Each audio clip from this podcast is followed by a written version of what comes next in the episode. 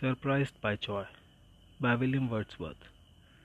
Surprised by joy, impatient as the wind, I turn to share the transport. Oh, with whom? But thee, deep buried in the silent tomb, that spot which no vicissitude can find. Love, faithful love, recalled thee to my mind. But how could I forget thee? Through what power? Even for the least division of an hour.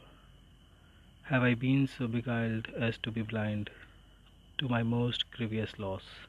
That thought's return was the worst pang that sorrow ever bore, save one, one only, when I stood forlorn, knowing my heart's best treasure was no more, that neither present time nor years unborn could to my sight that heavenly face restore.